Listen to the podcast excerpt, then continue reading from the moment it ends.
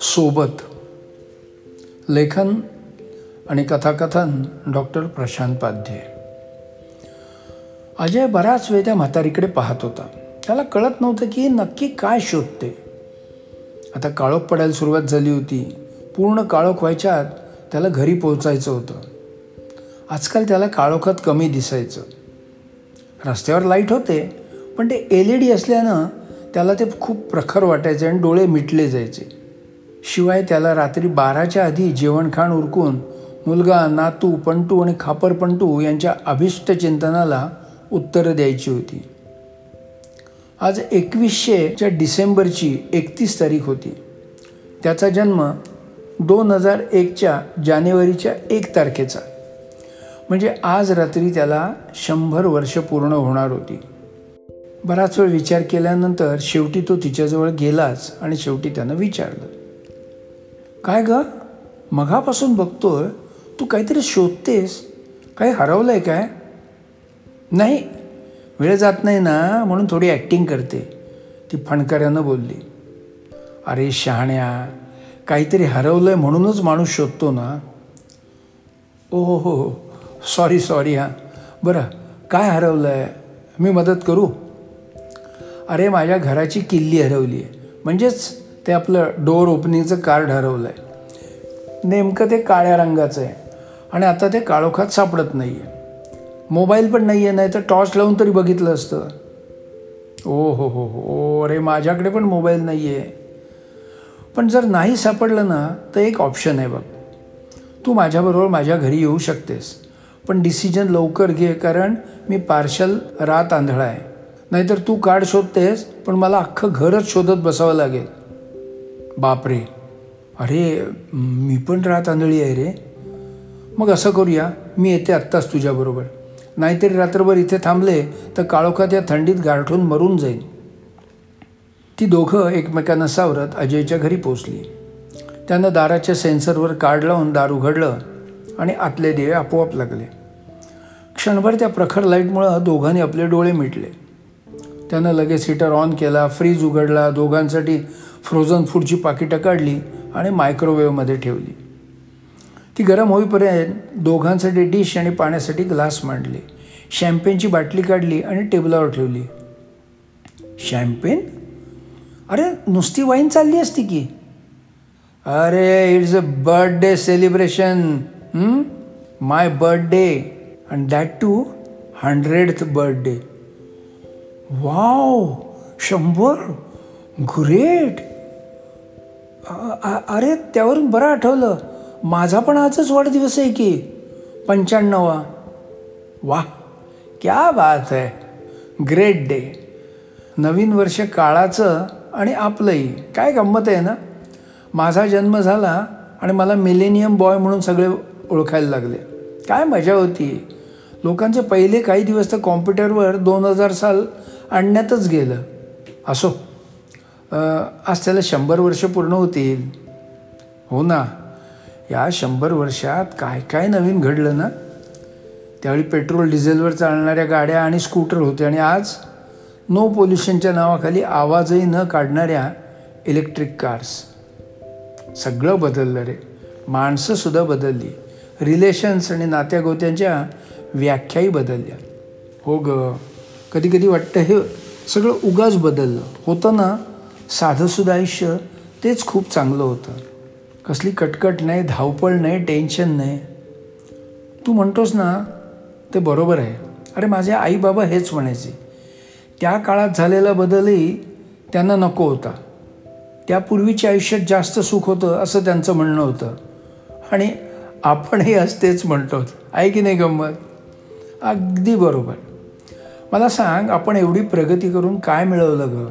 सुख? याला सुख म्हणायचं? सगळं कुटुंब कुठे कुठे वि विखुरलेलं असतं. कुणाशी बोलायचं तर त्या देशात किती वाजले असतील हे आधी बघायचं. मग त्यांचे वर्किंग अवर्स बघायचे. मग त्यांच्या प्रायोरिटीत आपण कुठे बसतो काय ते ठरवायचं. आणि मग विचार करायचा की फोन करावा की नाही? आणि शेवटी नाही हेच उत्तर येतं. म्हणायचं सगळं जग एका हाकीच्या अंतरावर आहे. पण हे खरं आहे का? की फक्त आपण आपली समजूत घालायची?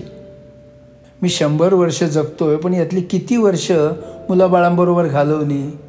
जेमतेम पंचवीस. कारण मी तीस वर्षाचं झाल्यावर मुलं जन्माला आली आणि ती पंचवीस वर्षाची झाल्यावर सोडून गेली परदेशी गेली. हो रे तू तुझ्या आयुष्याचा तीन चतुर्थांश भाग एकट्यानंच घालवलास? आणि तुझी बायको? अगं काय सांगू? तिनेही जेमतेम पंधरा वर्ष साथ दिली. माझ्या पंचवीसाव्या वर्षी माझं लग्न झालं. आणि पंधरा वर्षांनी ती हे जग सोडून गेली.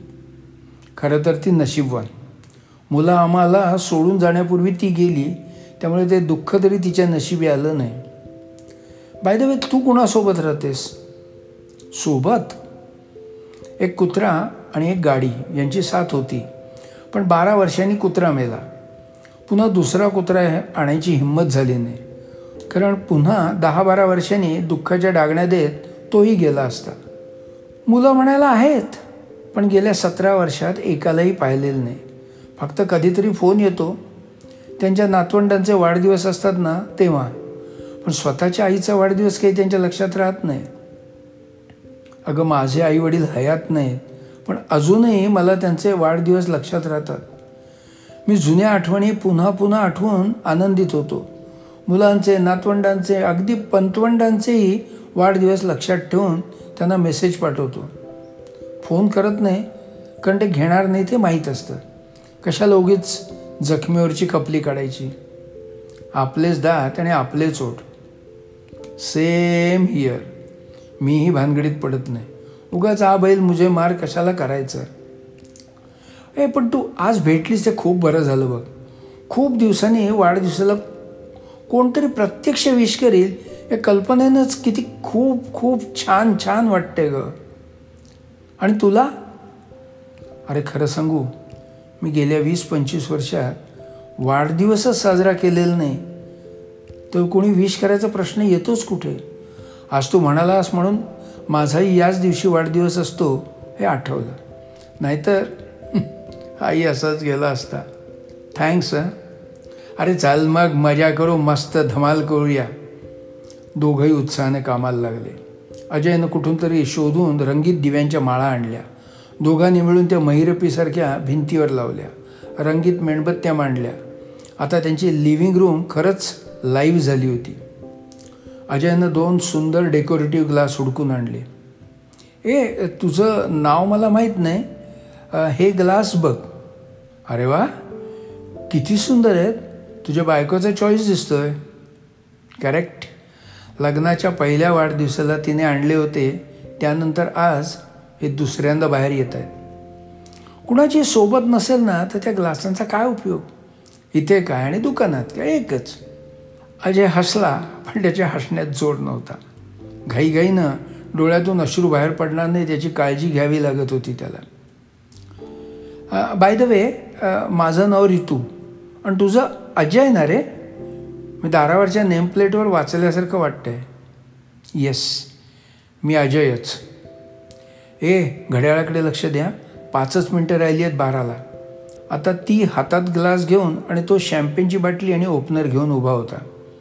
बरोबर बाराला त्यांनी एकमेकांना हॅपी न्यू इयर आणि हॅपी बर्थडे विश केलं. त्यानं शॅम्पेनची बाटली ओपन केली. पहिला फेस गेल्यानंतर दोघांचे ग्लास भरले. फॉर अवर न्यू फ्रेंडशिप म्हणत त्याने एकमेकांच्या ग्लासाला ग्लास टेकवले. हलका किणकिणाट झाला आणि त्यांनी ग्लास ओठांना लावले.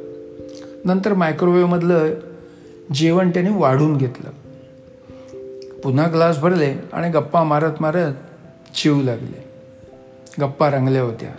अर्धा तास त्यांचं जेवण चाललं होतं. अजयचा फोन खूप वेळा वाजला पण त्याला ऐकू आला नाही की त्याने जाणून बुजून दुर्लक्ष केलं देवत जाणे. आता ते हसून आणि गप्पा मारूनही दमले आणि सोफ्यावर शेजारी शेजारी बसले. त्याने हळूच तिचा हात हातात घेतला आणि तिनेही तो तसाच त्याच्या हातात राहू दिला.